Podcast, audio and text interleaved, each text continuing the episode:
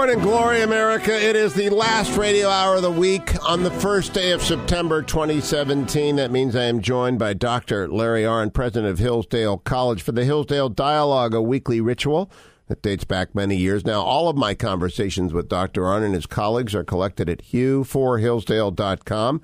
They cover everything from Homer to uh, Homer Simpson, and uh, they also cover what's happening in our lives. And in a week like this one, where a week ago Harvey loomed but had not struck, and a week later Harvey has devastated so much, I just thought we would talk about how the Constitution intended the states to help each other under a situation like this. Dr. Arnn, good morning. And by the way, congratulations on your convocation for freshmen. Yeah, we've begun the year, and uh, it was good. And uh, we we've been torturing the freshmen all week long, and now they're started classes, so it's going to get worse. One of the parents in the audience was tweeting at me that you you told them stay sharp because there are a lot of people who want your chairs. That's a little different from the ordinary or, uh, opening message. Well, we have uh, 24 more students, more than the goal. And and I did point out to them that we can spare a few. they kind of look to your left, look to your right. One of you won't be here in October. Is that the kind of speech you gave? Yeah, well, it, uh, yes. okay, let, let, let's start with um, what is bothering me about Harvey before I talk about what I love about Harvey. What's bothering me is the uh, the magnetic force of Donald Trump turns everything into a Donald Trump story. This is not a Donald Trump story. This is a story of about 8 million people in Houston who are doing a hell of a good job taking care of themselves in their state with some help from the governor and the president and every one of the agencies. But my goodness, everybody wants to turn it into a Donald Trump story. Yeah. Well, Trump's all over it, you know, so it's probably a good Donald Trump story. But uh you know, the there was a really great article by a friend of mine from England, Rupert Darwall, and uh, he wrote about disasters in general. And uh, come to find out, in the West and in the development in developed countries, and especially in the United States of America, the body counts are low when when things like this happen, and in undeveloped places they're higher. And the reason is the infrastructure is very different, and you know, there's things are not solid and things collapse. And uh, so the first thing to, to notice is it's a, a great achievement of the United States to have built solid cities for people to live in so they don't just simply collapse, even under the weight of a thing like this. I also have a theory, which I'll test out on you, and I put it out on the web. When Katrina hit in 2005, social media was in its infancy and our communication systems were compromised, and the local government was extraordinarily inefficient, and the governor of the state was paralyzed. In 2017, social media made communication of need and urgency very, very easy. The New York Times ran an extraordinary story showing how many people just appealed for help and rescue, and they got it. And the governor Abbott is really quite a remarkable fellow, and the mayor of the city, Democrat, is doing a good job. And the rule of law has been remarkable. And I want to ask someone at some point whether or not the fact that it's a concealed carry state might contribute to that. But it's it's just a completely different situation a dozen years later. Yeah, well, I think uh, Harvey has been told, "Don't mess with Texas." You know, that famous thing they like to say. But yeah, I, you know, Houston is a huge city. By the way, it's one of the biggest cities in the country, and you know that's a like, you know what? So uh, Detroit is a million, and uh, what I don't know how many Houston is, but it's got to be north. Eight million. Five, eight, eight million. million. Yeah, and that's just an incredible. The scale of the problem is is incredible, and it is mostly law abiding, and uh, and people, you know, helping each other. Like the the call for boats that in the middle of the week. I really like that one because that reminds me of Dunkirk. Dunkirk. And they got them. You know, lots of boats went down there. So that's, you know, that's. And the call, thing. believe it or not, the call for monster trucks. I was re- remarking on this last hour. I've never quite understood why anyone wants a monster truck, but it turns out they're useful in a flood. Yeah.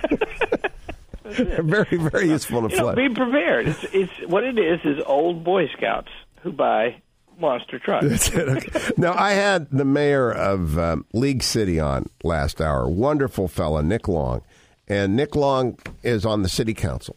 And this is America. This is, I, I think I may book him on my MSNBC show tomorrow because it was so America.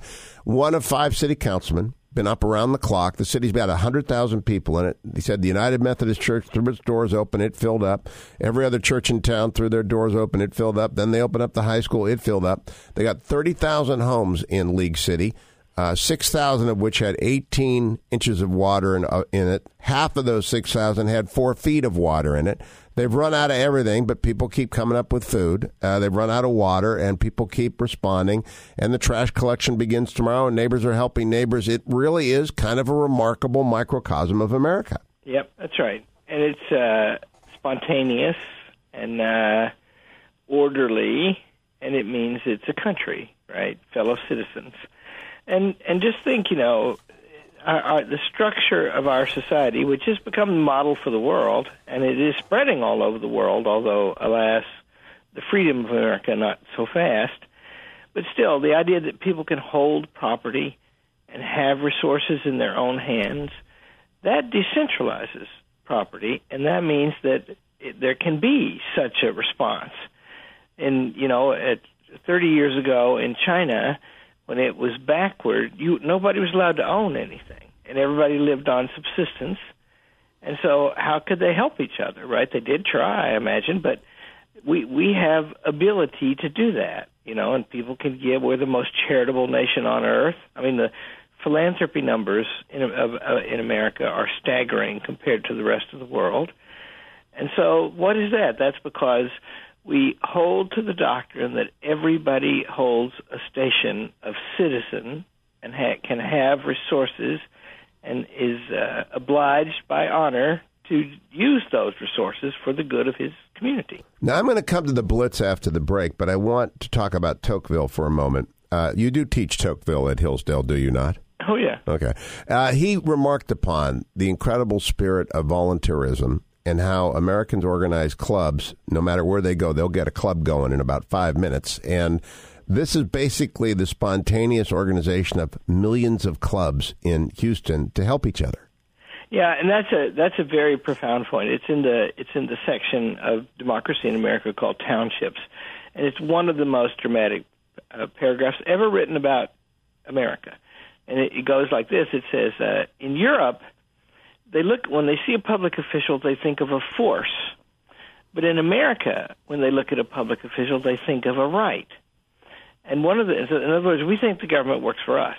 And then he goes on to a surprising thing. He says, and the consequence of this, he says, is that uh, when a citizen sees a need, he he organizes a committee and appoints himself the head of it to solve the problem. And this may be less efficient than doing it in a uniform way, but the quantity of help that becomes available is is much greater. And it's not a cliche. He was making observations uh, uh for the benefit of the Steelers fans, and uh, and I would point out the Indiana University fans who were crushed by Ohio State last night may be despondent. Would you tell people what Tocqueville did? Well, he was a French aristocrat, and he came to the United States and toured around in the 1830s, and wrote uh, a, a series of letters and articles that he turned into a book called Democracy in America, and it is a tremendous book. Uh, it's one of the most important commentaries on America. Uh, Uh, I, I personally think there are some problems with it, but also some profound insights. And my favorite one is the one you just named. Well, it, it, it resonates with me because it's always been it, people think it's a cliche about barn raising, but it isn't a cliche.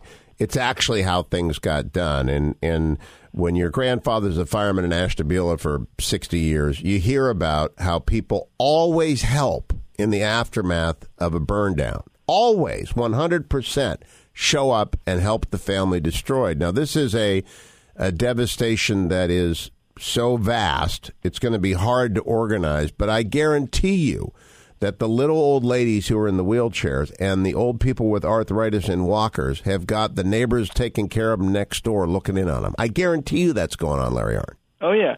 Well, that you know, there was this really great story yesterday about a about a woman sitting in a in a retirement home, an old woman sitting up, sit, sitting down in a chair up to her waist in water. Right and that got on the media, and somebody was there in a heartbeat. In a heartbeat. And that is what I think social media, in the 12 years since Katrina, social media has exploded to allow us to identify and improvise and to do so in an extraordinarily rapid fashion. When we come back, though, I want to talk with Dr. Larry Arnn, official Churchill biographer, about the Blitz and how people responded to it uh, and what we learned from it and democracies in crisis. Stay where you are. It's the Hugh Hewitt Show. Portions of the Hugh Hewitt Show brought to you by Reagan.com. For more info, go to ReaganPrivacy.com.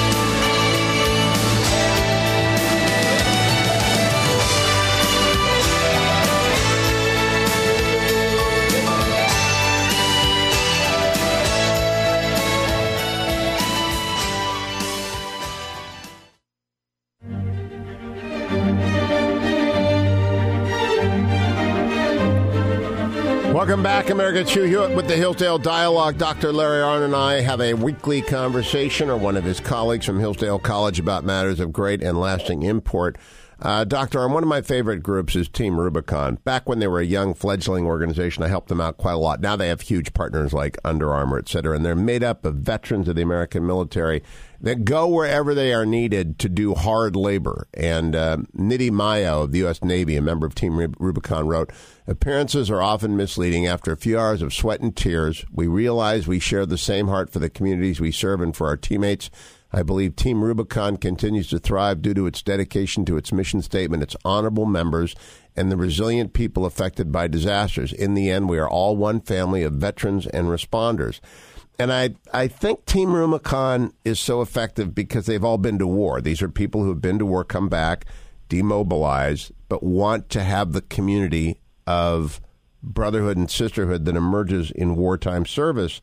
And I'm wondering if that didn't profoundly impact Britain's ability to wage war when bombs were literally ripping up the cities? Uh, so I was, uh, y- yes.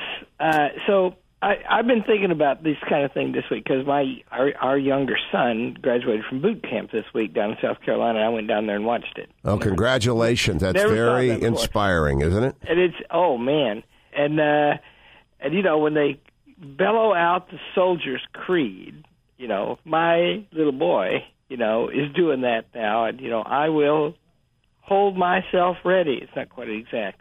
Hold myself ready to deploy and engage the enemies of the United States of America in close combat.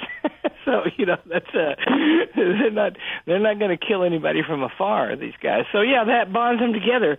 And there was a time, you know, and it, this was true in Britain too at the time until about 40 years ago, basically, if you saw an adult male, he had been in the military. Right. And now few have been. And that's one of the changes in the volunteer army. And, you know, also in the change in the nature of warfare, and not so many masses of men as used to be anymore. So that's a change in the society. And I'm glad about this organization because it is true that people who are trained to act together under difficult circumstances, uh, they they they don't they remember how to do that. I I even actually sort of have for years had the idea that we should we should do what Switzerland does, and that is that we should make everybody.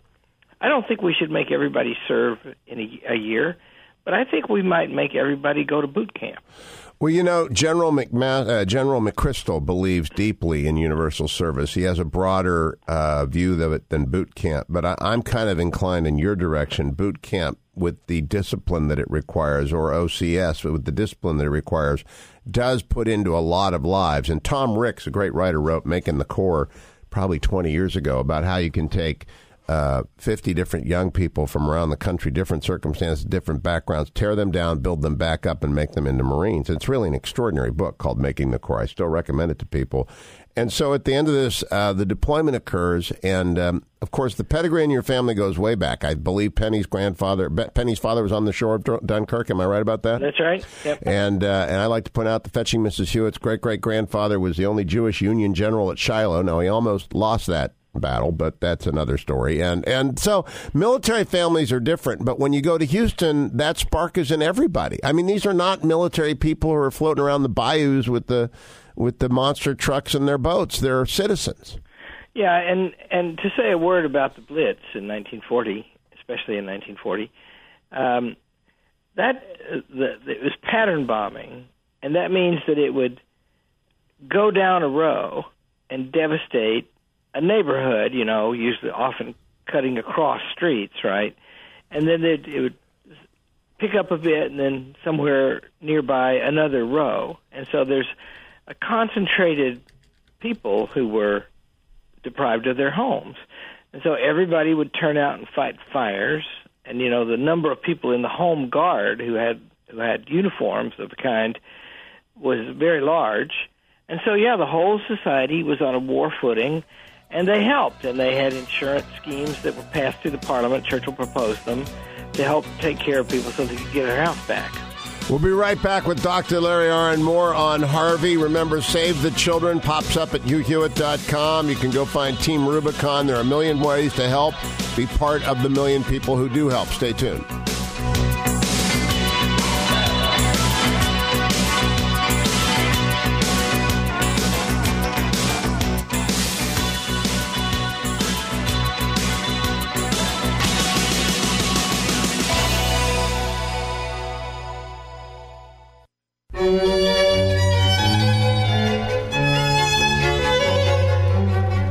Welcome back, America. 33 minutes after the hour, I'm joined by Dr. Larry Arnn, president of Hillsdale College. Everything Hillsdale is available at hillsdale.edu, including your opportunity to sign up for the free, absolutely free Speech Digest Imprimis, which will arrive in your mailbox each month.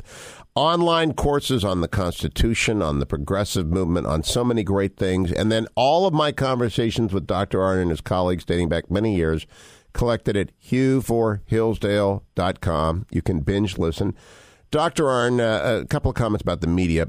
They are missing this story in large part. They cover a bunch of other things. The the investigation by Bob Mueller is leaking like a sieve, and they want Jared Kushner's financial empire to fall apart. And I think people just turn off the channel if they're not covering Hurricane Harvey because Americans like courage and they respond to it. But one of the things they did wrong was they attempted to draw uh, drive a wedge between Secretary of Defense Jim Mattis and the president by saying they were disagreeing over North Korea.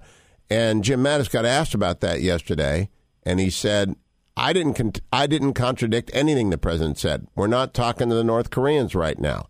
A reporter said, well, it was widely interpreted as a contradiction. And Mattis said it was widely misinterpreted then. I can't help people who misinterpret things. I'll do my best to call it like I see it. But right now, if I say six and the president says half a dozen, they're going to say I disagree with him.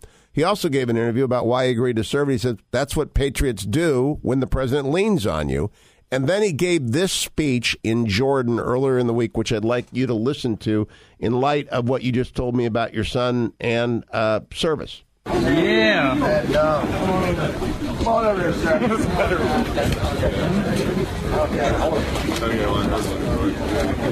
Hell yeah. How are you, sir? How you doing, sir? Damn good. but uh, well done to you. It's good to see you all out here, young man. Uh, for those of you I haven't met, my name's Mattis. Uh, I, I work at Department of Defense, obviously. Good to see you there.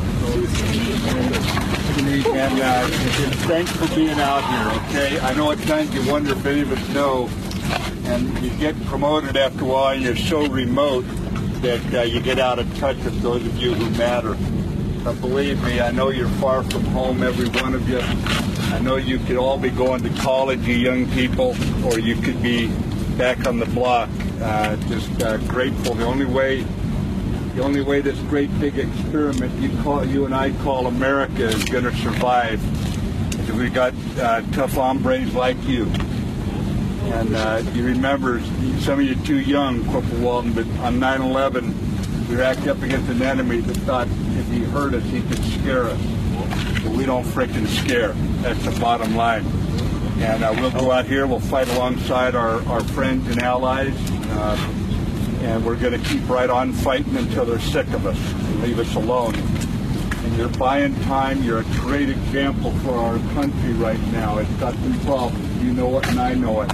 It's got problems that we won't, we don't have in the military. And you just you just hold the line, my fine young soldiers, sailors, airmen, Marines. Oh. You just hold the line until our country gets back to understanding and respecting each other and showing it, of being friendly to one another, you know, that Americans owe to one another. We're so doggone lucky to be Americans. And we got two powers, power of inspiration, and we'll get the power of inspiration back. We got the power of intimidation, and that's you that someone wants to screw with our families and our country or our allies, okay?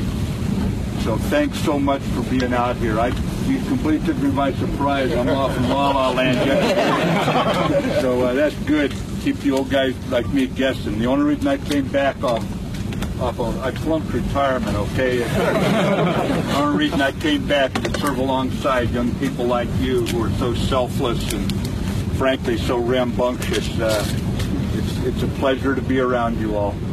You take care of each other out here, okay? We call them in the naval, so you take care of your shipmates out here, okay? Take care of each other. It can get old, it can get hot, you can get sloppy, you can get complacent. Don't let it happen, okay? So Larry Arnn, hold the line. He tells them. What'd you make of that? well, it's it's just like the atmosphere uh, that I saw. Right? He said, Yep. "Isn't Mattis great?" And great with troops, you know, which is what his key thing is. Uh, so they come marching. Right? There's a thousand of them, and every two weeks, a thousand young people graduate from basic at at uh, Fort Jackson in in South Carolina uh, and they they come marching in, and it's really formidable, right? Because there's a lot of them, and they they come out of the woods onto a big field called Hilton Field at the at the base, and they just keep coming, and then they they and everything is in order, right? And nine weeks ago, none of these kids knew anything about what they were doing, right? And they come out in order, and it's just the best band you ever saw. Looks like they march like that and then they all come exactly at the same moment to attention facing you. And I said to my wife, but people around heard, because they're all parents of those kids down there, I said, if I was North Korea, I would be worried about this. and the whole, everybody in my place, we all just applauded and cheered at that moment. Uh, you know, it's a it's a remarkable thing what they do, and and we see it on the civilian side in reaction to Harvey. But there is a corrosive, and Mattis referred to this, until we get back to respecting each other at home. And you saw the pictures of the crazy anti-Semitic marchers in Charlottesville, and then you go to Berkeley and you got these crazy Antifa, Antifa, Antifa people who are are beating uh, like Reginald Denny was beaten in Los Angeles in 1992, innocent bystanders into comas. And you wonder if the extremes, the 1% or the one tenth of 1% at the edges of our 330 million people, don't absorb the attention of the media to such a degree that it perverts our understanding of the country. Yeah, and and see, think about that too. Look, look at you know, we talked about Houston at the beginning of this, right? The strength of the country is in is distributed, right? In the end, it's in the hearts of every, American. The power of America is that it is built upon a set of principles that establish all of us as the owners of everything we have in this country. And and then we each get our part according to our ability to build it.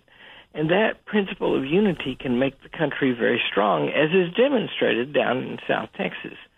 And you know, you know what's funny? Like in this, there's this Churchill movie coming out. I've now seen it. It's coming out in November, but the movie is is uncynical, right? Because we talked about what happened in London in in the Blitz, right?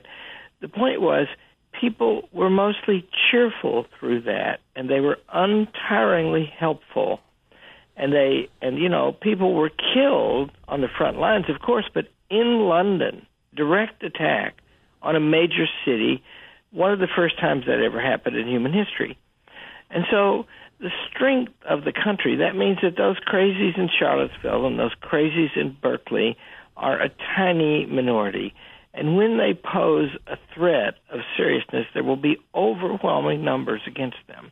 I, I could not agree more. And I, I do fault our media for giving them uh, not enough attention as to who they are and how small they are. That's what I wish they just would put it in proportion. The team Re- Rubicon uh, down there working selflessly in Texas is far bigger than the combined forces of the anti-Semitic uh, white nationalist Nazis and the the radical communist Antifa, uh, Team Rubicon dwarfs them. And I, but it's not a good story. This is a better story. The president is tweeting this morning. I want to put this in front of you as breaking news. His first tweet, which was 51 minutes ago, was Texas is healing fast, thanks to all the great men and women who've been working so hard, but still so much to do. We'll be back tomorrow. Then, six minutes later, he tweeted, Wow, looks like James Comey exonerated Hillary Clinton long before the investigation was over, and so much more. A rigged system. And then, seven minutes ago, General John Kelly is doing a great job as chief of staff. I could not be happier or more impressed. And the administration continues to, and then we'll have another one coming up. What do you make of that? Uh, well, he's up and at 'em. He's up and at 'em. yeah, he's. uh See, I you know, there's so much division about the tweets and about him in general, and uh, I have a lot more tolerance for him than even admiration for him than than many conservatives have. But the the tweets, see, he just interrupted our program so we could talk about his tweets. Yes. He, he's communicating, right? yes, he breaks in. He, he he is a burglar of the media. He breaks in every day and destroys. A, and he wanted to get out. He got out a bunch of messages, three different messages. One's about John Kelly, at a boy. One's about James Comey. I was right to fire him if I can translate. One's about Texas. I'm coming back tomorrow. You're doing great. Keep it up. Yeah. Uh, and and so he, he misspelled, by the way, healing. I misspell all of my tweets, so I, I don't really get upset about this, but they will obsess about this. And I was at the uh, Orange County Business Council yesterday with our mutual friend Brian Kaye, being interviewed in front of a couple of hundred of business leaders in down in Orange County, California. I'm back out on the West Coast for a while, and they all they want to know is what about Trump? What about Trump? What about Trump? And I tell them that they don't really get a good picture of what's going on because the administration is deeply conservative and very effective. That's yeah. the one thing that they do not seem to understand. Yeah, the the if if you want to complain about Washington the the the log jam that's got to be broken to change the country in the direction that that the campaign that the election was about is in the Congress, right? They've they've got, and and I'm not I'm not bickering at the Congress this morning. I'll do that later. it, uh, but they, you know, they have an opportunity to do some very big things, and it's very hard to get them done. And you know, it doesn't matter that a lot of the bills that need to pass they passed in a heartbeat earlier when they knew they would never be signed, and now they're hesitating. That's embarrassing, right? But of course, it is more formidable when it's actually going to happen. And so there's the the cotton immigration bill. It's just a stunning bill, and it would it would uh, turn us back into what we were, which is uh, a country with very significant immigration and the places awarded to people who will be excellent, productive citizens. And that's, you know, that used to happen just by, because it was so hard to get here, America filled up with people who could do really hard things. And uh, now, now we should have some system more like all the countries, most countries, that say you can come here if you can take care of yourself and contribute to our society. That's pending now. That this month they may take that up. I, I think the Cotton Bill is going to pass. Because yeah. I think Chris Coons, and I think they're going to attach the DACA to it, because DACA is illegal. People don't understand this. I love these DACA kids. I want them to stay. The executive order is unconstitutional. We cannot indulge an unconstitutional executive order, or that which gets rewarded gets repeated, right? Yeah. So they need to marry the Cotton Bill with a DACA amnesty. That's what they need to do. And that's the strategy. It's Tom's strategy anyway, Senator Cotton's strategy anyway. And um, and see, and and remember, if you have an immigration system that uh, w- once somebody comes in, then all their families, which is you know like in HMS Pinafore, the Gilbert and Sullivan play, all their sisters and their cousins and their aunts, then then you know you're every time you admit one, you're you're admitting two hundred. Two hundred. And we come back after break. We'll talk about that. Don't go anywhere. Dr. Larry Arnn returns with the Hillsdale Dialogue.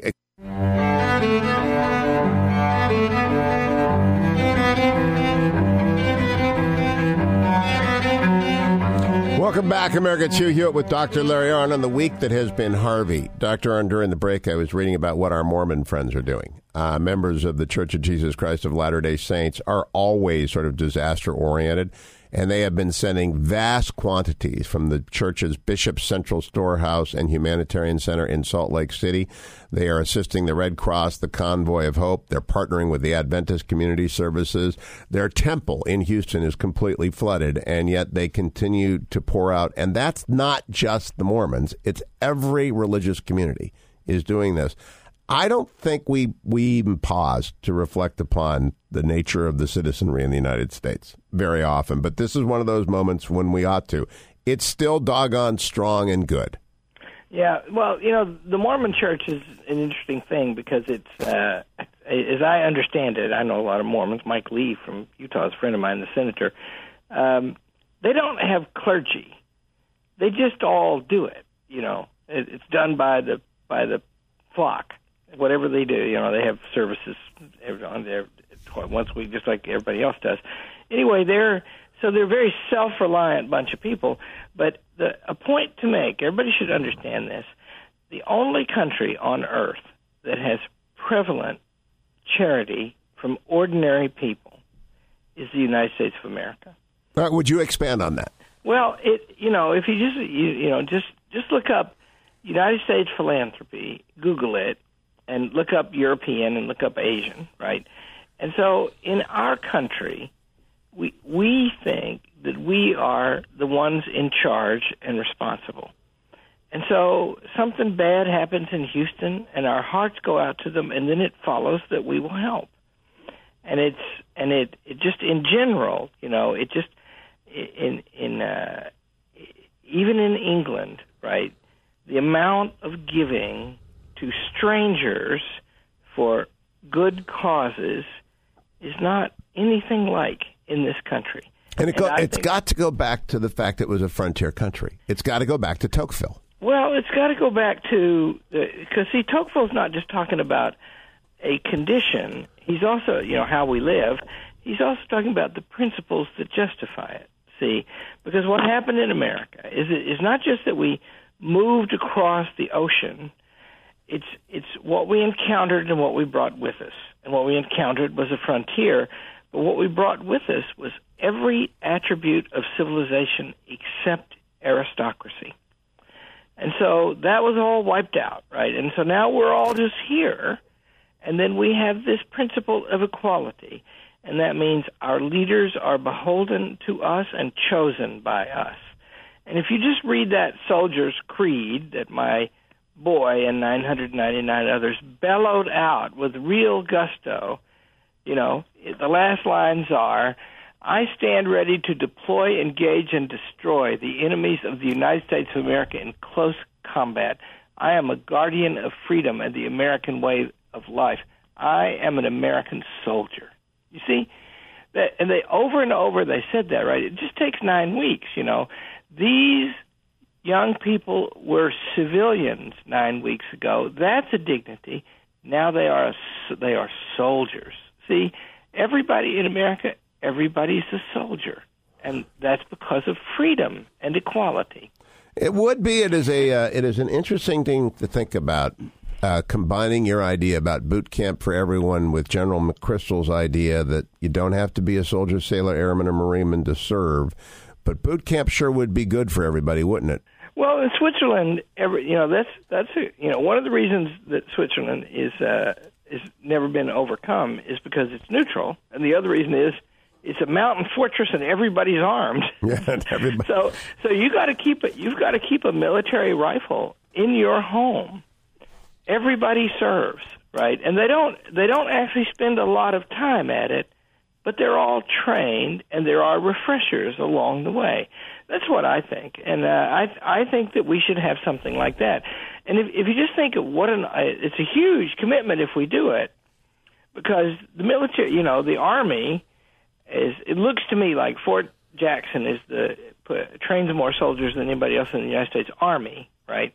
And I think that they're training about fifty thousand a year, right? And fifty thousand is a lot. Yeah. Uh, but but you know it would be a multiple of that if everybody did it. And think how many drill sergeants you'd need. You know, and and we would be uh, it, we would replace a lot which has been lost in the formation of young people. Uh, it's something to think about and talk about. I'll get General McChrystal on. He believes in national service passionately, but I and I don't think we need a draft, but I, I wouldn't mind nine weeks for every young man and woman, and the Israelis find that it is useful for them as well.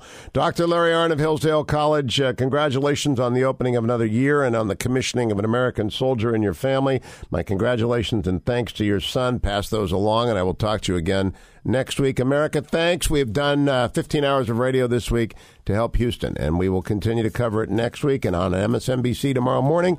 I will do it again. I'm also going to talk with Henry Winkler about the Hollywood American divide on Trump. Uh, Henry Winkler is just a wonderful guy. He's just a terrific, amazing guy. So be sure to join me on MSNBC tomorrow morning as I talk politics with the Fonz, and uh, and you know him from many other places. The Water Boy, you know him from Arrested Development. He's just a wonderful guy. Don't miss tomorrow morning, 8 a.m. East Coast time, 5 a.m. on the West. Set your DVR if you want to get it, and I'll be back on Monday. Thank you, Adam and Duane. Thank you, Ben. Thanks all of you for listening. Hang in there, Houston and Texas.